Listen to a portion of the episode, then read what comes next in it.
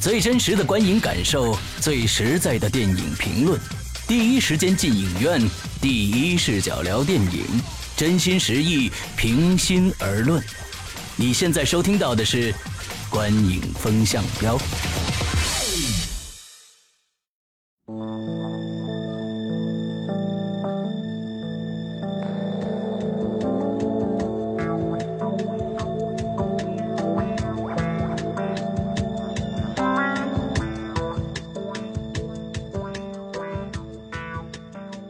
各位听众，大家好，欢迎收听《观影风向标》，我是石阳。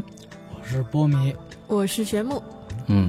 呃，我们今天来聊的电影呢，不是院线的上映的电影啊，而是一部我们国产的一部电影啊，非常的。前天我刚看了，我们三个人都看了，呃，非常震撼的一部电影，已经被国国内禁掉的一部电影，呃，《 天注定》啊，是的，嗯，之后我觉得呃这个波米来介绍一下这个电影的一些呃信息吧，呃，这个电影怎么说呢？它是在贾樟柯在二零应该是二零一二年嗯就开拍的一部电影，然后他在去年的戛纳电影节嗯公布片单的一刹那才被众人所熟知。在这之前，甚至人们都不知道贾樟柯拍了这么一部电影。嗯因为贾樟柯在这之前一直在和杜琪峰导演合作一部，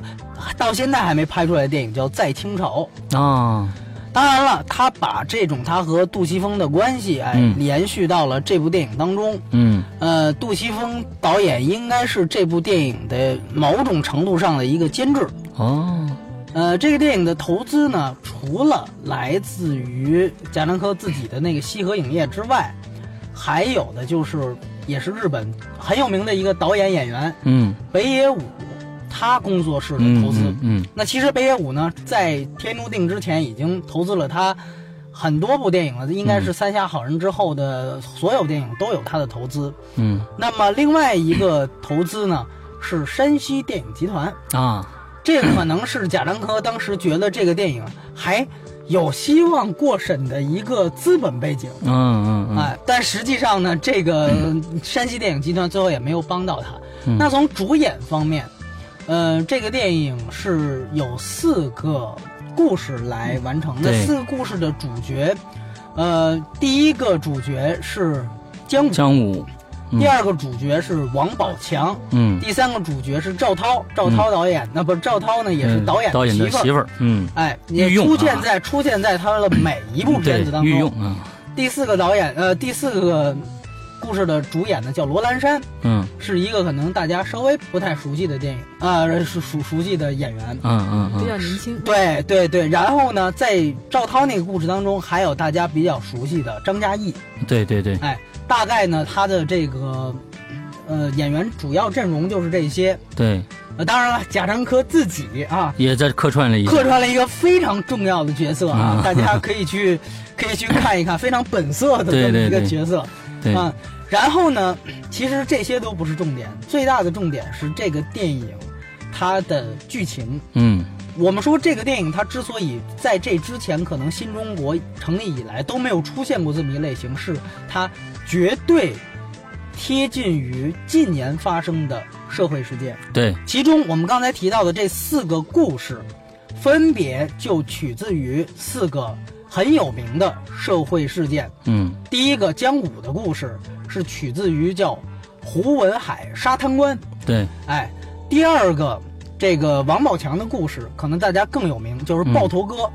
周克强对劫金啊，就是那个当时说，据说此之前跟警匪干一场，还去电影院看了场哎那个对对听风者对对是吧？哎，那个是当时轰动一时。赵涛那个东呃，这个这个小姐的那个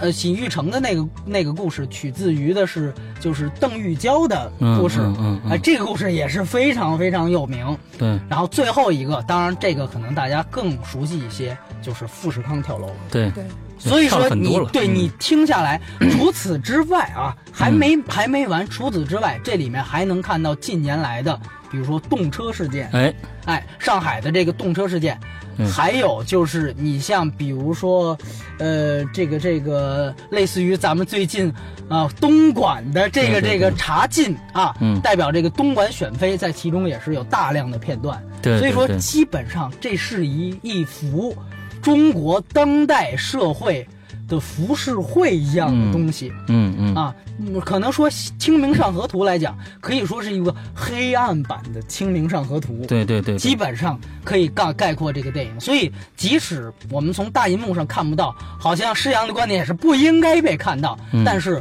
呃，成年的观众还是在家里小孩不在的情况下，可以对推荐可以大家去看一一下这部电影哎对哎哎哎，那我们现在说一下，哎，对，那那玄牧一直没说话，那你你嗯来表达一下你的，这部电影，因为我其实看贾樟柯导演的影片不多，嗯但这部电影呢，其实也算是能够被看懂的一部贾樟柯导演的作品，哦 而且呢，他可以说是。就像刚刚这个波米说的，把中国现代社会的一些现状，现嗯在就是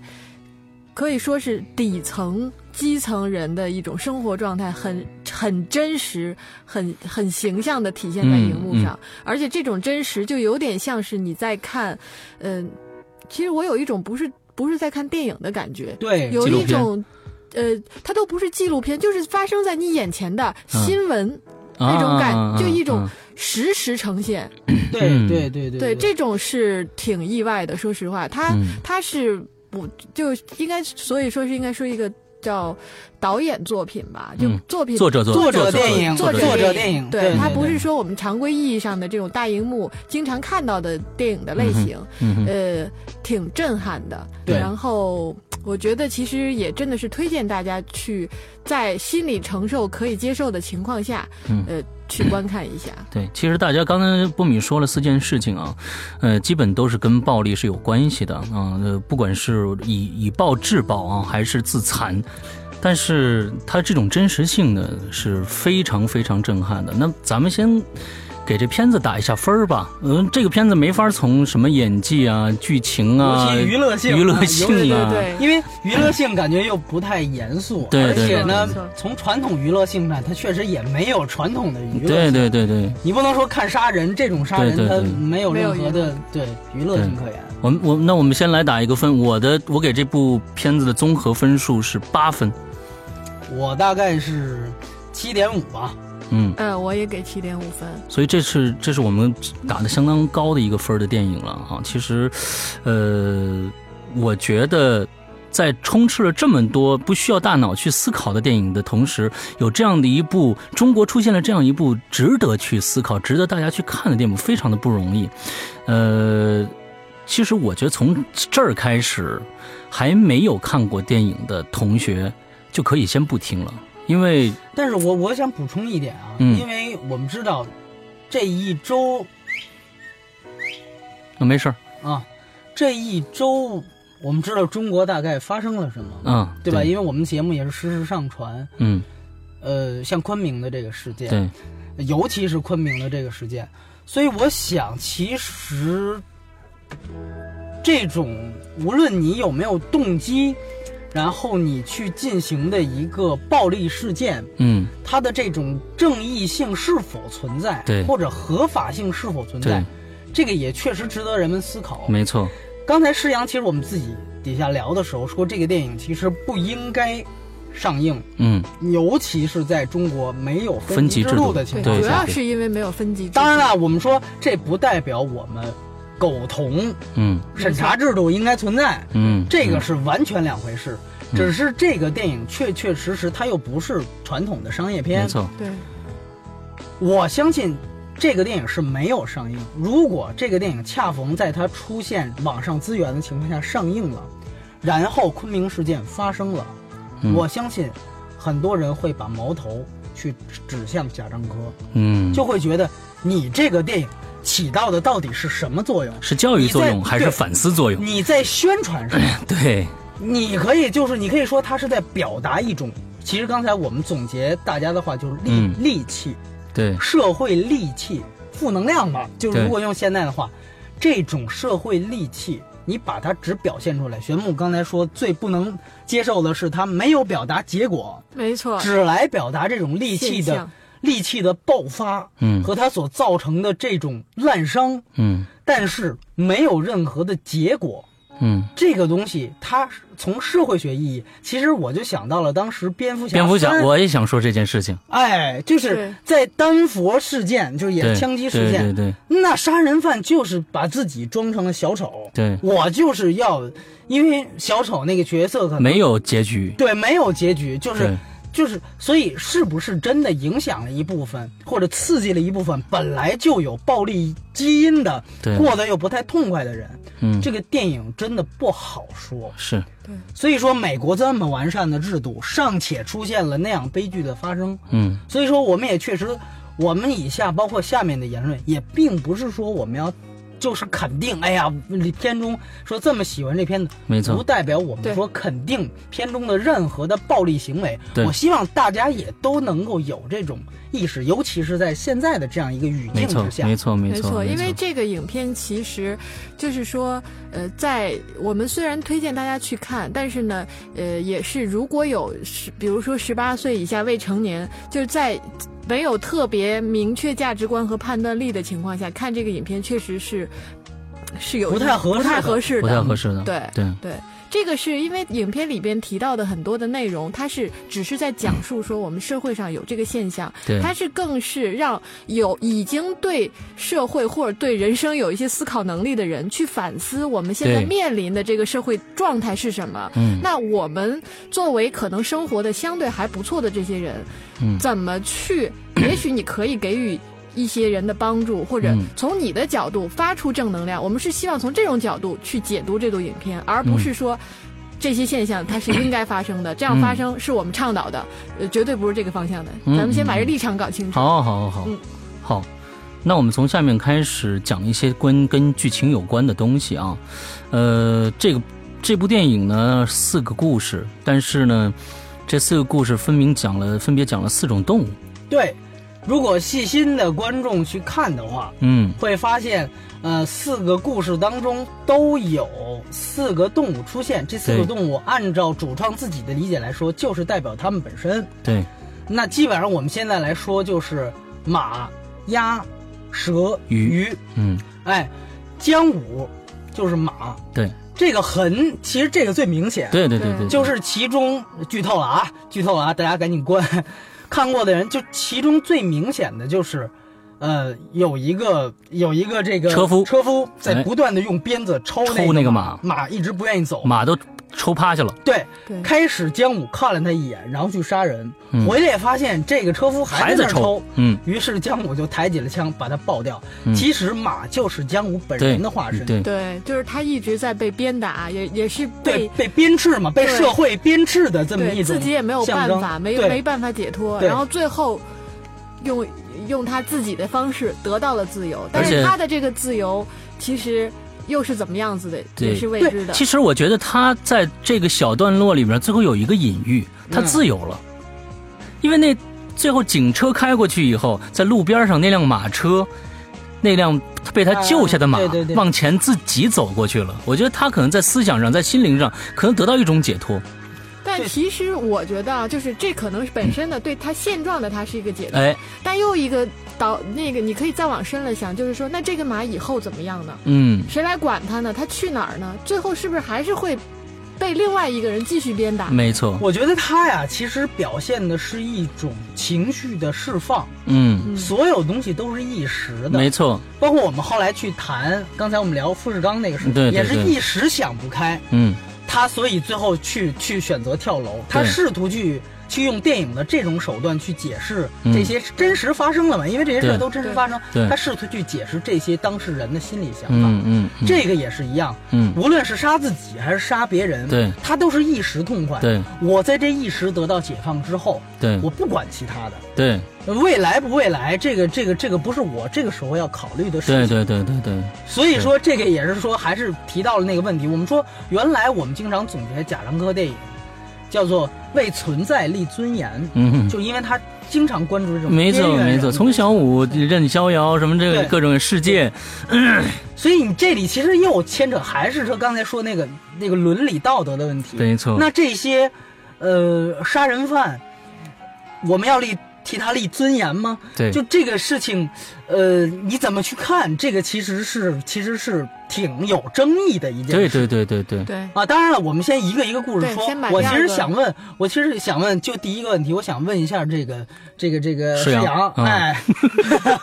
啊好啊好啊，想问一下施洋，因为他是山西人，嗯嗯，啊，我这可能很多听众是不是第一次才知道？啊啊啊，呃，这一段反映的是山西的煤老板，因为没我错特别有有有感触的一点，我不是山西人，但是我们大学的宿舍、嗯六个人四个是山西的，哦所以当时其实我一跟他们聊贾樟柯电影，他们都是从来不看电影的，都知道贾樟柯。啊，，就知道，哎呀，我们贾樟柯获得国际大奖之后，书记亲自开开道给他见面对哎，他们往往就停留在，嗯对对哎对对对对但是呢，都觉得这人是我们山西人的骄骄傲傲，嗯哎，这个是都都没有没有问题的。但是呢，他们也确实就因此，我说那你放贾樟柯电影，你们过来看一看，嗯就他们也来看一看。所以说呢，包括其中我有几个同学也是属于煤老板背景吧，啊真的是这样，啊煤老板背景，所以这段的故事，我觉得对我来说，其实我就想起了原来跟他们的一些对话，嗯就在价值观上的一些对话，嗯嗯嗯嗯他们都是很不错的人，嗯但是呢，确实是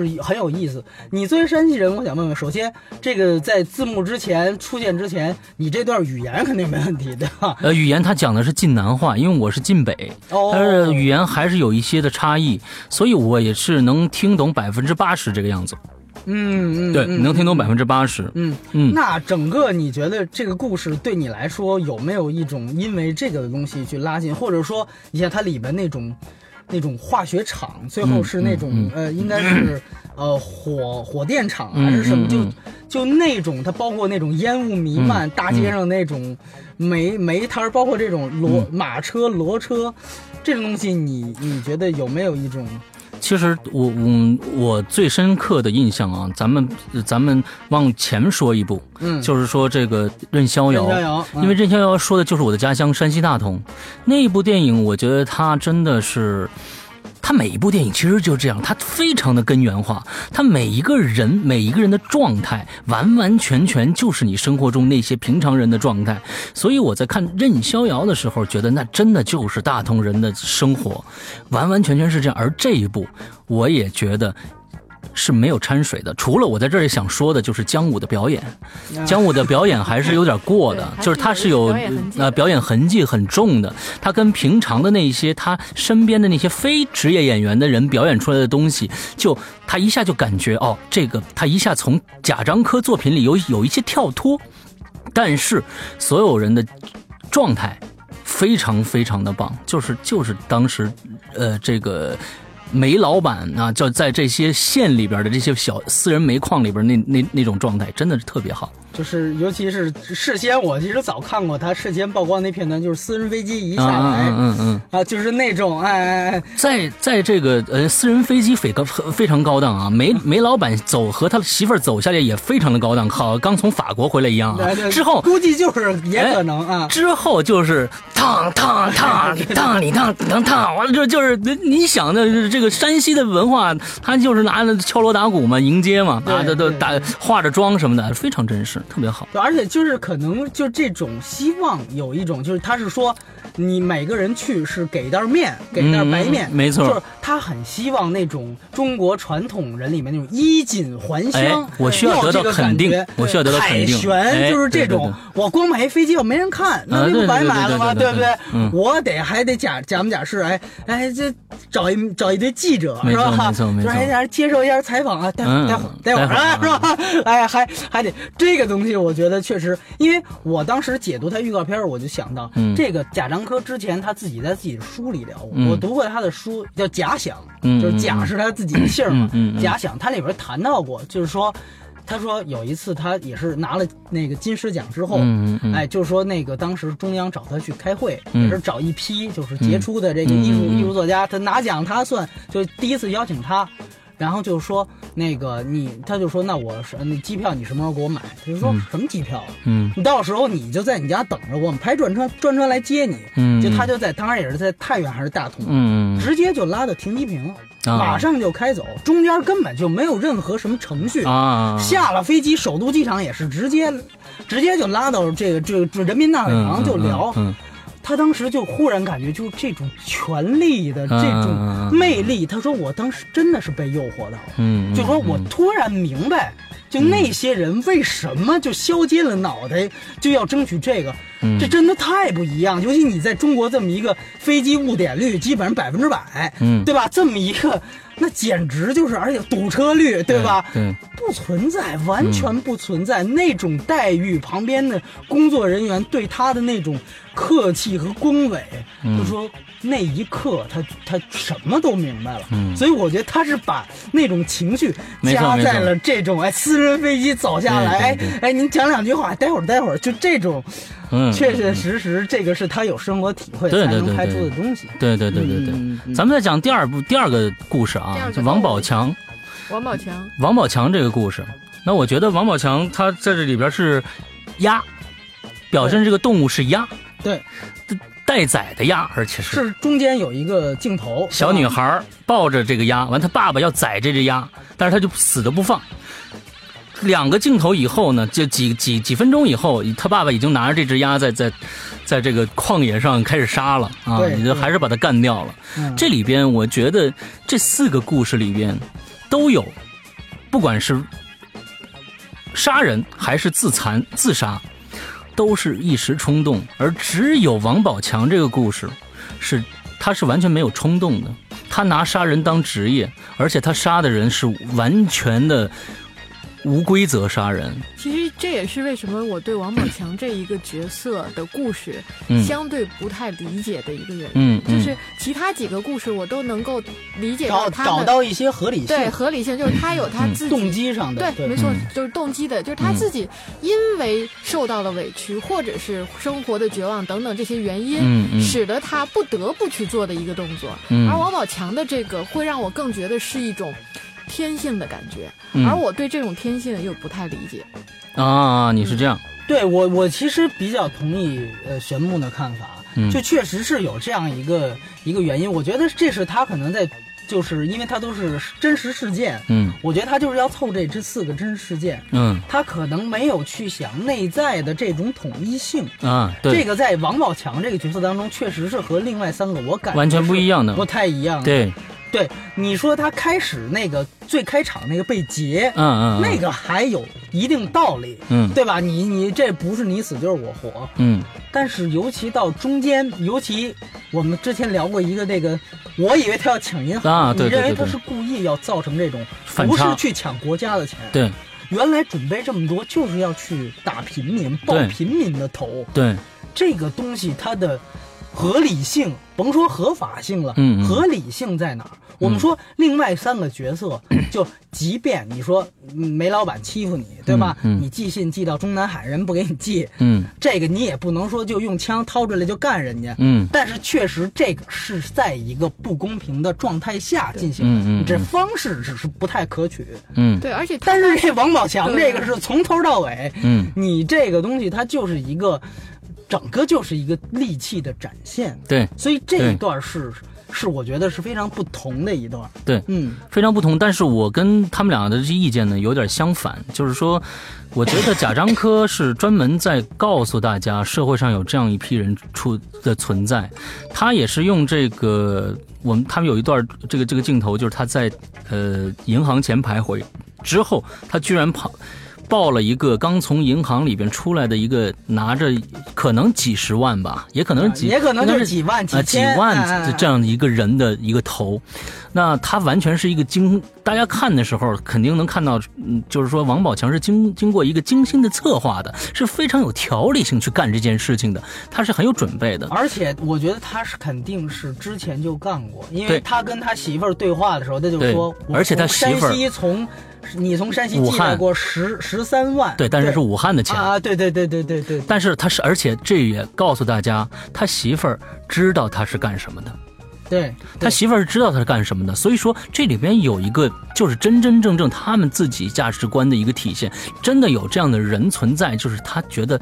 我是靠这个为生的，他你说这点我比较同意在哪儿？嗯你就记得有一幕，嗯就大家都过年放花，嗯，对他拿他枪给，他孩子说：“你想看放花，我对给你放一放放个花。嗯他就把枪掏出来对天打。对，就是在他看来，他杀 人开枪嗯，就像大谋生家放花一样对平常。对，就像你说的，社会就是有这样一些人，嗯，他就是以此为职业，对这就是他的生活的对一部分。对，对所以这个东西，其实你如果去去去想，是很很可怕的一个东西。嗯嗯，对嗯但是它就是反映出来的是这样一个没现实错，。其实我不理解，就是他为什么会觉得这个是自然而然的？对，因为他所有的戏都只是在表达那一瞬间，对基本上嗯掐头去尾。像你说的，一没后果，二没他早先是不是对，是不是受到什么欺负？对你展现这么一个东西，你如果把它单独孤立去看，你去想，你就会你就会有这些疑问。对对对对对。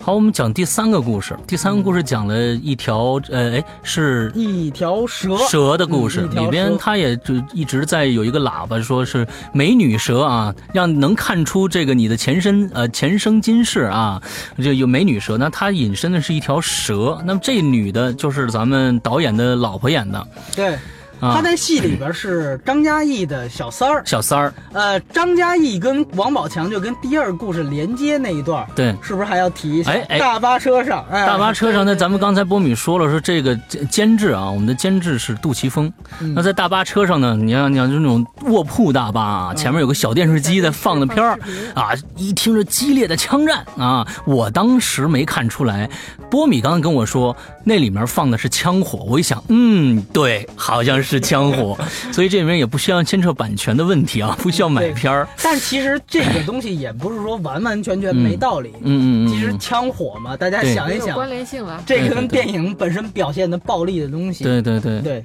对只是我们说杜琪峰是暴力美学，嗯这个电影，嗯，只有暴力没有美学。你 要你要这么说的话，我忽然想到了 第三个片子，最后嗯，这个女主女主角被那两个嫖客骚扰的时候，她最后拿起了刀，之后把那那那几个都干掉了。这么一幕他，每一个我怎么那么动作都很，我怎么觉得那么侠义的种感觉 那么像做头饰呢？是这样，呃，做头饰是从哪儿来的？嗯我们说盲这侠嘛个电影，我们这个电影它的英文名字嗯叫做《The Touch of Sin》，嗯，就是就是接触嗯罪恶的这嗯种。嗯嗯当时胡金铨先生有一部电影叫《侠女》，那是嗯第一部在戛纳拿奖的华语电影，嗯它的英文名叫《The Touch of Zan》，嗯蝉。哦，哎，他明确，贾樟柯在受访的时候明确说，这部电影你可以把它看作一个现代版的侠义电影。嗯。但是我不愿意去过多去在这方面去说它是我为什么，哦对，我觉因得为这个价值观不这不太四个人可都没有侠义可言呀、对，这没要错，他如果真的是自己这么想的话，嗯那这个电影价值观是有真的问题的真的应该要考看他好好去想一想这个事情。对对对，但是说，就是说你说那一幕嗯，侠女，对，就是侠女，对就赵对涛那一幕，杀完人之后，后面还在一直把那个刀在一直在在持续的在旋转当中，对对对，那个就是侠女，啊所以说这是一种很直接的致敬。啊，哎，当然了，我们说你刚才提到任逍遥，任逍遥里段里面有一段撕扯，嗯，就是我记得是当时男主角忘了是王宏伟还是谁了，嗯就是也是让赵涛，赵涛要站起来从那小小巴车上下去，嗯嗯嗯刚站起来，那个王宏伟就给他摁下去，嗯然后他又站起来又摁下去，就那一个动作重复两分钟，嗯大概得有四十多遍。嗯，就就这镜头没动，就在重复这个动作嗯。贾樟柯电影老有这样，对在这这部部里也电有影里面删就是拿摔钱删老子就是有钱这一句话对重复了三分钟。嗯这个就是说贾樟柯想表现的一种撕扯，嗯就是这种撕扯，嗯戾气在撕扯当中，没错，就这也样使得孕育而他成的行动产生了原因。对对对对对，就他实际上就是社会，被他表达逼一迫种的社会一点一点这样逼嗯你逼 你，老子就是有钱，其实就是一种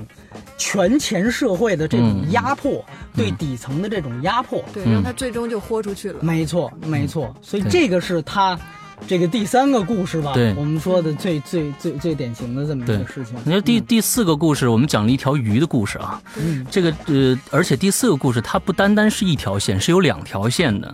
呃，一条线呢是这个男生的一个这个这个主角男生的这个线，另外还有一个是东莞的线。因为其实他讲了一下这个女孩的这种生活遭遇。来，我我们其实我那天那天看的时候，我在心里想，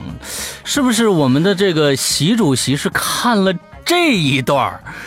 才进的东莞啊？这个把东莞给抄了当时。对，第一当时看这个这一段的时候，还真是蛮震撼的，还觉得说哦，原来对因为东莞它还是这样子的一一一个状态。对，因为我们做媒体，当时出了这个事情之后，因为他这个片段是之前就曝光了，嗯我们马上把这个片段又拿出来炒了一遍，嗯，就发现大家也是对这个事情说：“哇塞，这中国还有这种导演把这里边拍没出花错来了、啊，，而且他在表现东莞这一段的时候呢，他没有表现港商或者是台商或者大陆的商人去去选美，而是表现的是我们的好像是领导层的人，老头儿老干部啊，老干部那一段呢，出来的就是红军、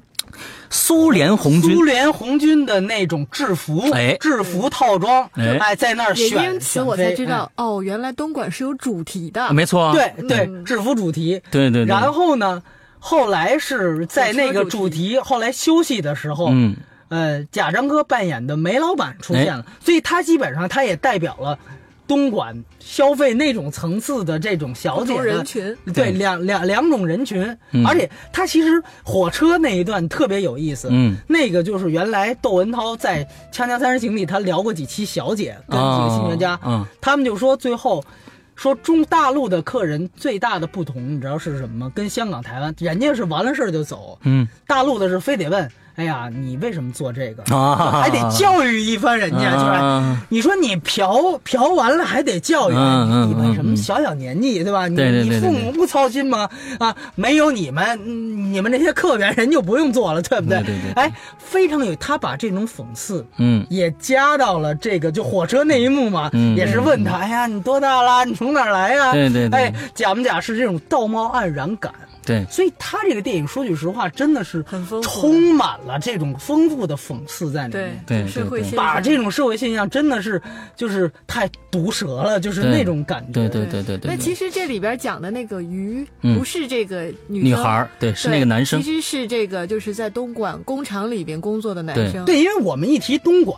基本上就是除了这个性行业，嗯。就是世界工厂。对对对是吧世界工厂，我们上一期还聊到世界工厂， 对对对对对对对，那段也被剪掉了嘛？对对对对吧？对剪掉了很部分。其实对世界工厂这个东西，它等于它是把东莞这两个元素，哎，用这情侣的方式结合对在一起。啊，这非常巧妙的一这件还事情。这个为什么他拿了戛纳那个最佳编剧啊？嗯他其实就是说我怎么样把这些个衔接元元素素全给全都给衔你接弄在上一起去，，对包括刚才忘说的动车事件。哎，这对这个动车事件其实是第三个故事和第四个故事一个衔接。对，那跟枪火一样的一种哎，对张张嘉译呢是呃这个。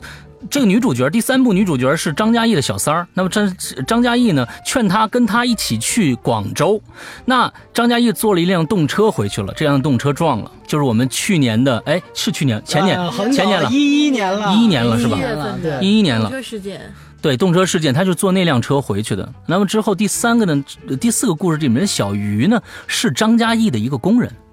对，哎，对，是张嘉译的一个工人。那么我们在这儿的时候，其实我们刚刚讨论了一下，呃，其实它时间线不是连续的，应该不是连续的。对因对为对张嘉译已对经对死了，应按说应该死了，在那么在第四部的里边，他还依然出现，那么应该是讲着之前的事儿，应该是讲着他没死之前的事而儿。且那个煤老板对吧？那那个照片嗯对和他的遗孀，对这些其实都是说他想埋下在时间线上的这么一个哎线索，对对对让大家去发现，对对对对，当然了，因为由于它素材本身它太丰富了，嗯嗯所以可能人们对它这种设置就没有像看那些烧脑片一样，对就那那么盯着看。对确实它的重点也也不在这也儿，不不在在这这儿个上它面。能巧妙的连接起来，就是很不错了。对对至于对哪个对先哪个后，对大家可以用自己的就是对这个影片的解读去没错自己判断。没错没而错，最后这个小鱼呢，他其实是嗯讲的说，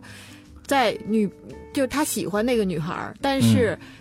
他也没有办法用自己的力量给到他任何的东西。对，然后呢，自己的工作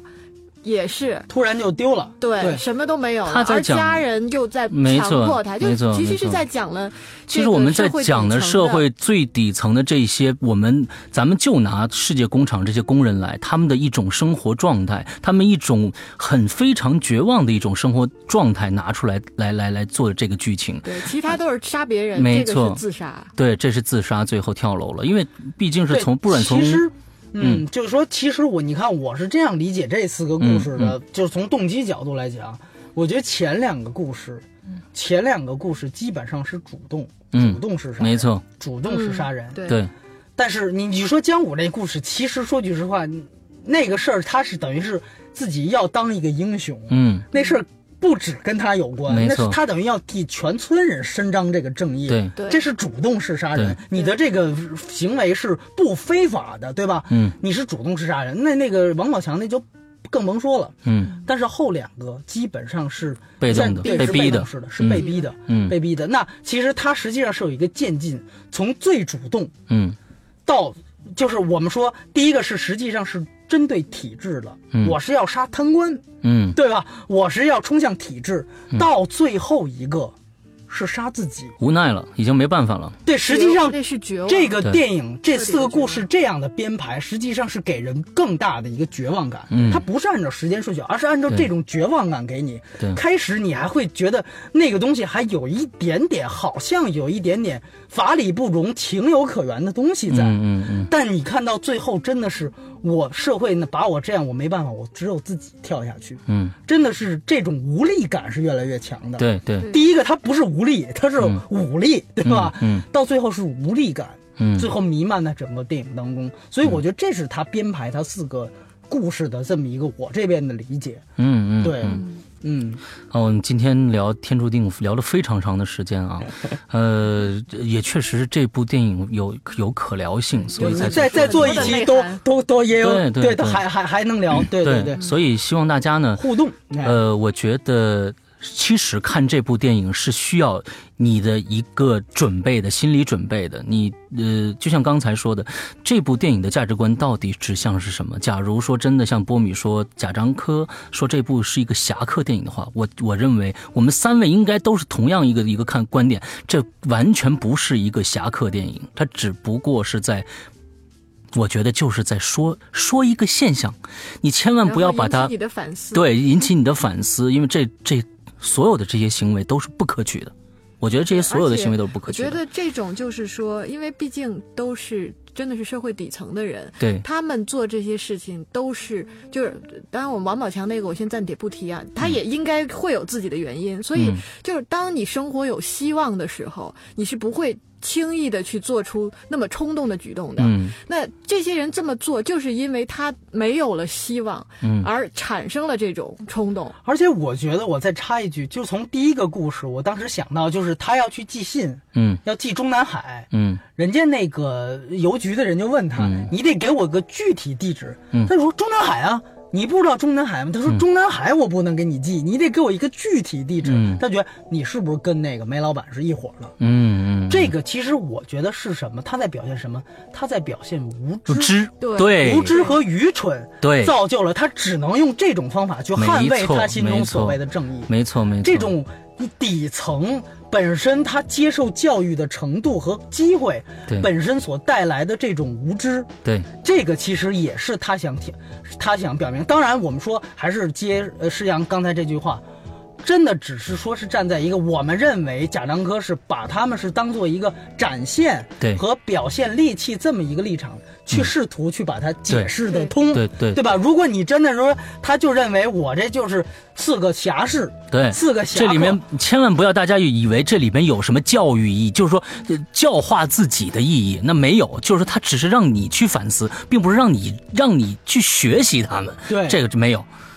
这个没有，千万不要有这样对，的思想。所以说这里边，我个人认为没有任何侠义所在啊，对没有侠义没有所任何在侠义所在。他跟他哪怕跟像杜琪峰那些电影、嗯那种哥们儿义气，包括像吴宇森那种黑帮，虽然也是反嗯派，嗯嗯嗯嗯但那种哥们儿跟那个都不一样。对对对对，完全那不个一样都不一样的，嗯嗯嗯对，小马哥那种，那个完全那个都不一样。所以说他这个真的是没有任何主观情绪的。没错，没错，嗯没错，这都是个人的当时一时冲动的情感的抒发造成的这些结果啊。嗯，所以今天聊了这么多啊，那希望大家呃觉得这部片子值得看的人，那就去下载一下啊。现在只有这个应该是有字幕了，对不对？哎，有字幕了，有字幕。啊，嗯呃，因因为可能尤其是南方有些语南方人啊，南方人可能啊也还可以，也因为他这它有些包括湖了北话是吗湖北、湖南、湖南湖南话，呃，这个湖粤山语，湖北也有，啊山西粤语、四川，哎，哎都有，都有这个话。可估计这个，反正是中国人的话，应该看。的话应该能听哦我一半都能懂听懂三分之三分之一啊，最少，所以但是还是需要字幕，还比较好一些啊。呃，资源也都有了，那么感兴趣的就去下载一下。那么我们今天的节目到此结束，大家拜拜。再见。谢谢，拜拜。